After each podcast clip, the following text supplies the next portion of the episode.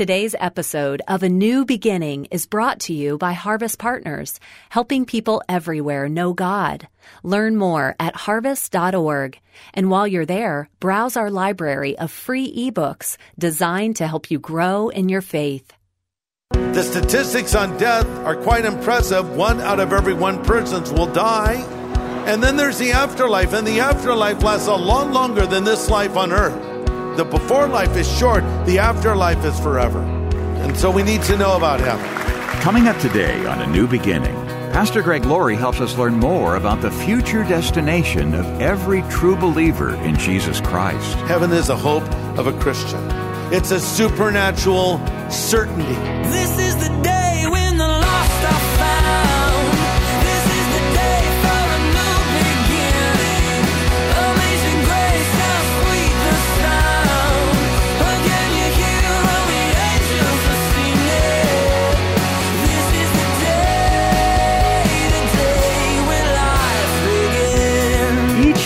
more than 30 million people in this country move, relocate.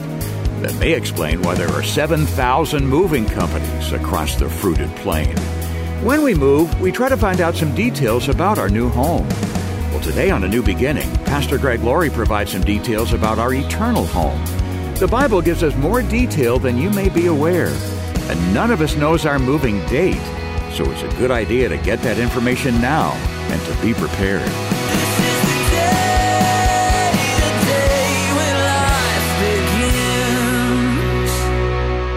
We're going to do a series about heaven because that is a subject I love to talk about.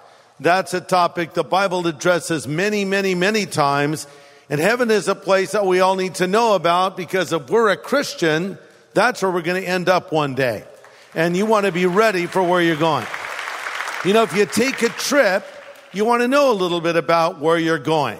You know, what clothes do I take? What's a good place to eat? Where should I stay? What site should I go see? And, you know, we prepare ourselves for a trip that we take. Well, we want to be prepared for heaven because heaven is a prepared place for prepared people. So let's talk about heaven and we're going to turn to Colossians chapter 3 tonight. Turn over there with me if you would. Colossians chapter 3 heard about an 85 year old couple who had been married for almost 60 years, who incredibly died on the same day.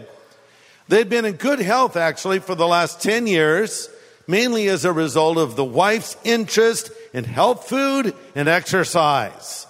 So they reached the pearly gates and they're met, of course, by St. Peter and he takes them to their brand new mansion waiting for them in heaven. It's equipped with a beautiful kitchen, a master bath suite, and a sauna and jacuzzi. As they're oohing and eyeing, the old man says to Peter, how much is this going to cost? Peter says, it's not going to cost anything, man. This is heaven. And then they looked out in their backyard and it's a championship golf course that changes every day resembling one of the great golf courses on planet earth. And the old man says, what are the green fees? Peter says, there's no green fees. It's heaven. Everything is free. Then they take the couple to this massive buffet lunch and it had all the food that the old man wanted to eat but couldn't eat.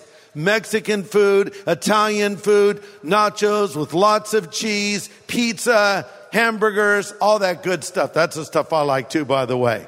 And the old guy's looking at all of this food and he says, well, where's the low fat and low cholesterol tables? Peter says, that's the great thing. We don't have low fat tables. We don't have low cholesterol. Eat whatever you want and you never get fat and you never get sick. With that, the old man takes his hat off, throws it on the ground and starts stomping on it. And Peter and his, the man's wife are looking at him like, what is wrong with you? They said, what, what is happening? He looks at the wife and he says, this is your fault. He says, if you hadn't been feeding me those blasted bran muffins for the last 10 years, I would have been here sooner. this is a true story. It's also a bad joke. But heaven, of course, is no joke. It's a real place, as I said, for real people to do real things. Now, how many of you believe in heaven? Raise your hand if you believe in heaven, right? Okay, well, most Americans actually do believe in a place called heaven. 81%. Uh, the stats are a little lower for hell. 69% believe in a place called hell. But I think deep down inside, we long for a place we've never been to before. Have you ever traveled for a while, especially overseas, and found yourself really homesick? Wanting to get home again, especially those that serve in the armed forces or those that do business overseas. They can't wait to get back home again. I think deep down inside, God has pre-wired us to be homesick for a place we've never been to before. And that place is heaven. We long for it. In fact, the Bible even tells us over in Ecclesiastes 3:11 that God has set eternity in our hearts. It was Augustine who said, quote, "You formed us for yourself and our hearts are restless till they find their rest in you." The great writer C.S. Lewis, speaking of heaven, said it was the secret signature of each soul. Lewis continues, there have been times when I think we do not desire heaven, but more often I find myself wondering whether in our heart of hearts, if we have ever desired anything else. It's a secret signature of each soul, the incommunicable and unappeasable want, end quote. I love that, that it's this longing deep inside of us. Like the story of the little boy who was flying this kite and it went up higher and higher and Soon you couldn't see it. It was obscured by the cloud. And someone said, boy, how do you know that kite's still up there? The little guy said, I can still feel its tug. And I think deep down inside, we feel the tug of heaven. And it goes back to our childhood. I think even our excitement about Christmas in a way is a longing for heaven. There's something about Christmas, apart from all the commercialism of it, and also apart from the fact that it starts in August now. Um, that there really is a glimpse of heaven, is it not? All the beautiful lights, the angels, the beautiful songs, like I saw mommy kissing Santa Claus. No, not those ones. The beautiful Christmas songs that we sing. And it's just like a little glimpse of heaven. It's sort of like a promise. Of course, Christmas cannot deliver on the promise, but Christ can and heaven can. And the Bible teaches that when a Christian dies, they go straight to heaven. Now I came across an atheist website a while ago. I don't usually read that many atheist websites, but from time to time I'll check in on what other people are saying. And it turns out that they were quoting something I said on their atheist website. And here's what it said. Uh, they quoted me rightly with these words. They said that I said, quote, when a Christian dies, it's a direct flight to heaven. There are no stopovers. The moment we take our last breath on earth, we take our first breath in heaven. We go into the presence of God. That's exactly what I said. And they were outraged by this. And here was their response. Going to heaven after death is assumed. Not only does he start with this unsubstantiated and onerous assumption, but he goes on in more detail about the precise state of affairs that take place in heaven once you arrive. And what evidence does Greg Laurie have to bolster these claims? Nothing at all. Just a bunch of Bible quotes. That's right. Just a bunch of Bible quotes. By the way, I love that. I stand by that. That's right, just a bunch of Bible quotes. I'm building everything I believe on just a bunch of Bible quotes. I'm building my hope on Jesus Christ and what he tells me in his word. Now listen, I don't expect atheists to understand the hope of a Christian. It's hard for them to wrap their mind around the fact that we have such a strong hope, but this is something that God gives to us, isn't it? It's a quiet confidence. It's a supernatural certainty. And where do we find this hope? We find it from scripture, or as the atheist website said, a bunch of Bible quotes. That's why it's a good thing to memorize the Bible and to fill your mind with what the Bible says. And the Bible actually has a lot to say about heaven. In fact, Psalm 119 says, You are my refuge, my shield. Your word is my only source of hope. That's one of the reasons the scripture was given to us to begin with, to give us hope. Romans 15, 4 says, such things were written in the scriptures long ago to teach us. They give us hope and encouragement as we wait patiently for God's promises. And by the way, the word that is used there for hope is a word that can be translated a strong and confident expectation. And we all have that. And I have the hope that one day I will go to heaven. Pastor Greg Laurie will have the second half of his message in just a moment. Emails, letters, and phone calls from listeners are so encouraging to us, and they let us know the effectiveness of these studies. Pastor Greg, I wanted to relate an extraordinary experience my Bible study group shared recently. We're studying your Tell Someone online class material and had come to the fifth week called What is the Gospel? Our usual study leader was ill and asked me to lead the group of 15 or 20, which, by the way, includes two very experienced pastors. I was hesitant and felt very insecure, but agreed to fill in. Just as we were getting started, a young lady walked into the meeting room and sat down to join us. I'd not seen her at church for several years, and to my delight, she participated in the discussions and soaked in the message of the gospel as you presented it. Afterward, while we were enjoying refreshments, I noticed that our pastor and the young lady were talking off to the side. And within a few minutes, he announced to the group that she had accepted Christ right then and there. We were able to love her, congratulate her, and welcome her. And then we found just the right resources that she might need and began to get her connected with other believers. Pastor Greg, I'm so thankful that you included that chapter, as it was exactly what this young lady needed to hear. Thank you and your team at Harvest for all that you do. What an encouraging story of how God's Word touched this young woman's life. If you or someone you know have had their life changed because of the ministry of Harvest, would you let Pastor Greg know? Just drop him an email, greg at harvest.org. Again, that's greg at harvest.org. And check out all of Pastor Greg's free online courses at courses.harvest.org. Well, you've joined us for Pastor Greg's message called Let's Talk About Heaven, Part 1. I was asked in a TV interview a while ago by the interviewer, why do you talk about heaven all the time? He said, I've noticed in your sermons, uh, I'll see you on TV or hear you on the radio, and you're always talking about heaven. And I thought, really? Well, good.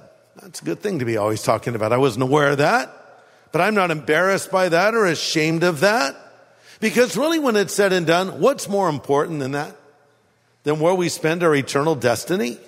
I mean, I want to do everything to help you come into a relationship with God and find that beautiful and meaningful relationship he has for you on this earth. But when it's all said and done, the statistics on death are quite impressive. One out of every one persons will die. And then there's the afterlife, and the afterlife lasts a lot longer than this life on earth. Maybe we should call our time on earth the before life. We put so much focus on the afterlife. No, the before life is short. The afterlife is forever. Yes, it's true. I admit it. I want to take as many people to heaven with me as I possibly can. And so we need to know about heaven. I've always studied heaven, always been fascinated by it. I wouldn't say I'm an expert on it at all, but I would say I'm a student of it. And I probably became a greater student of it, no doubt, in 2008 when my son went to heaven. He beat me to heaven. My son Christopher was 33 at the time. Now, Christopher and I used to race each other on the beach. And he was a runner. He was out in track and field. He was very good, but I was okay as a runner in high school. And so uh, I was a bit younger, and so we'd be on the beach, and, and I'd race him all the time. I'd say, let's race to that mark down there. And, you know, and I was better at short distance, and he was better at long distance, so I always picked a distance that favored me, right? because I would run out of steam quicker than he would. Let's run to that mark. And so, ready, go. And I, you know, would run and I'd, I'd get ahead of him and I beat you again. You didn't beat me yet. And one day we're walking along the beach. I said, okay, I picked a spot. Let's go. And your mark kid said, go. And off we went and he beat me. Oh, it finally happened. Well, that happened in life too. You know, I expected that I would go way before him to heaven. In fact, written on his tombstone are the words, I fought the good fight, I kept the faith, I finished the course. And that is what we're all going to do. And we don't know how long that course will be. Some of us may run that course for 85, 95 years. Some of us may run that course for 45 years. Some of us may run the course for 18 years. Some may run it for 33 years, like my son. We don't know. None of us know. That's why we want to run as well as we can and as hard as we can while we can. Because one day will be our last day and then we're in eternity and then we're standing before the Lord. So what is heaven like? Well, let's talk about that a little bit here in Colossians chapter three. I'm going to read two verses. Since then you've been raised with Christ, set your hearts on things above, where Christ is seated at the right hand of God. Set your minds on things above, not on earthly things. We'll stop there. So we are to set our hearts and we are to set our minds on things above. This phrase, set your mind, can be translated think, or more thoroughly, have this inner disposition. Let me put it another way. The verse is actually saying simply, think heaven. Think heaven. That's something we're all supposed to do as Christians. And by the way, the verb that's used in this verse is in the present tense, so it can be translated keep thinking heaven or keep thinking about heaven or keep seeking heaven. Put it all together. It's saying constantly be seeking and thinking about heaven. You see, our feet must be on earth, but our minds and our hearts can be in heaven. But if we're honest, many of us have gone an entire day without a single thought about heaven. And that's not a good thing. We should always be thinking about it. Warren Wiersbe, a great Bible commentator said, quote, for the Christian, heaven isn't simply a destination, it's a motivation. You say, okay, well that, that's fine, but you know, how do I think about a place I've never been to before? How do I wrap my mind around a place I know so little about? Well, you need to learn about heaven and see what the Bible says about scripture. Because when you're thinking about heaven and you're seeking heaven, you will be a heavenly minded person in the best sense of that phrase. I know it's used to critique people. Oh, they're so heavenly minded. They're no earthly good. And I know a lot of people who are so earthly minded. They're no heavenly good. And I think if you're heavenly minded in the right way, you'll be of the greatest earthly good. Fact of the matter is, those that think the most of the next life do the most in this one. Because if I believe there's an afterlife and I believe there's a reward waiting for me for my faithfulness, won't that make me want to serve the Lord? And if I believe in an afterlife and I believe there's a potential judgment for me, won't that make me want to fear God and avoid sin? So you see how my belief in the afterlife affects me in this life? But if on the other hand, I don't believe there's a reward waiting, why do anything for anyone but me? And if I don't think there's a future judgment out there, why can't I do whatever the heck I want to do to whoever I want to do it to? Because there'll be no eternal repercussion. So as you can see, your thinking about the afterlife has a dramatic effect on you in this life. So let's just start with what is heaven? What is it? Well, it's the dwelling place of God. All right. Where is heaven? Well, we know it's up. we know that there's a third heaven. Uh, the Bible talks about three heavens. And uh, the first heaven would just be basically you walk outside to look up, you see the sky. The second heaven would be the solar system. And the third heaven is that supernatural realm, but it may be closer than we think. I think we think it's so far away, you know? And maybe it's just right next to us in a way. It's really another dimension. You see, right now we live in the physical dimension, but at the same time we coexist with an eternal dimension. It's the dimension of God and the devil, of angels and demons, of the supernatural world. A great illustration of this is found in the book of Kings with the prophet Elisha and his servant Gehazi. Uh, they were surrounded by their enemies who were closing in with chariots and armed soldiers. And Gehazi started to freak out and panic. And he said, what are we going to do, master? He actually woke Elisha up. Elisha said, oh, whatever. Okay. Lord, just open his eyes. And his eyes were open and he saw the supernatural forces of God all around him. And he discovered that they had more on their side than the enemy had on their side. And right now we're surrounded by this supernatural world. The Bible says that the angel of the Lord encamps around those that fear him. And we may even have guardian angels. I'm not sure of this, but I think you can make a fairly good case for it. At least maybe children have them. because Jesus talks about how uh, our little children have their angels. Uh, so it may be that we have personal angels and it may be we just have angels that just do God's bidding, but they're working around us every single day. God's at work. So this supernatural realm, this place called heaven, we don't know where it is, but it is where God is. And that is the most important thing of all because really the greatest thing about heaven is going to be seeing God.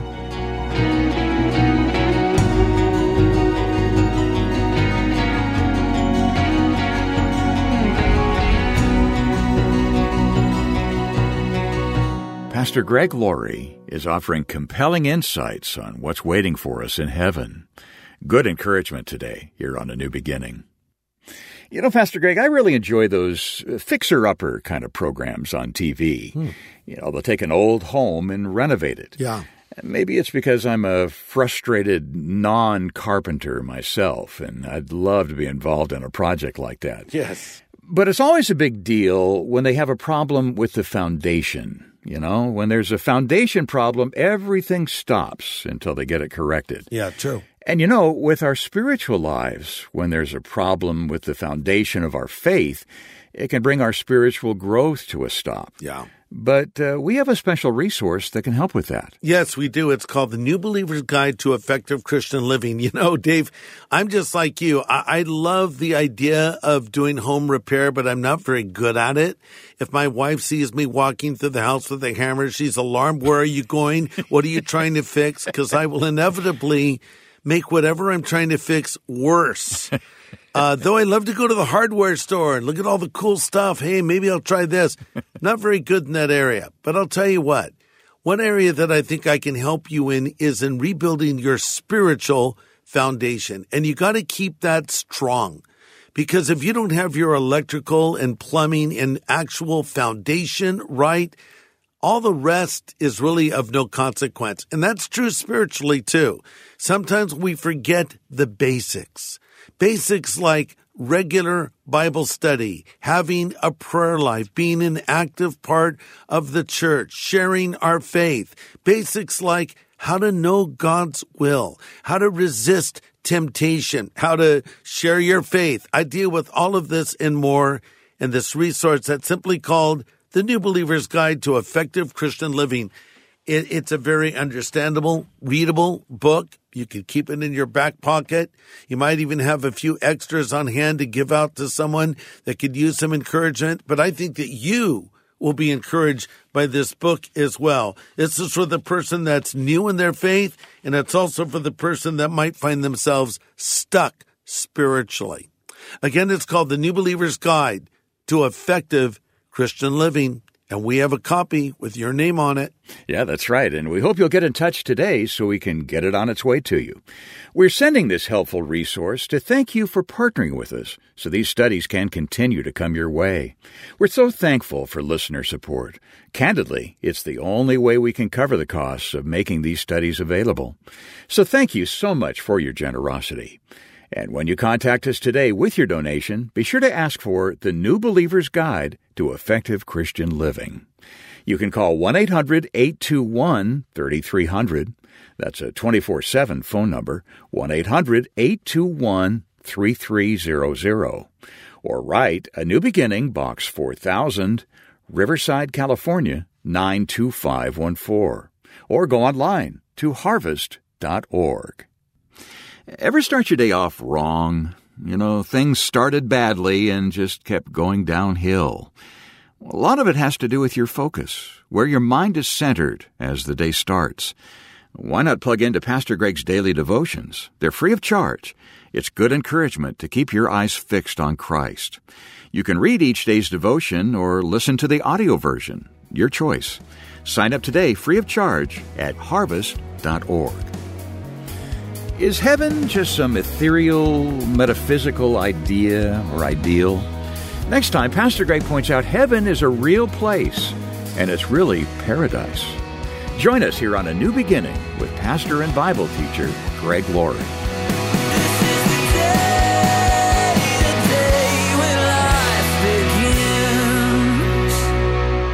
Here everybody. Thanks for listening to A New Beginning. This is a podcast made possible by Harvest Partners. So for more content that can help you know God and equip you to make Him known to others or to learn more about how you can become a Harvest Partner, just go to harvest.org.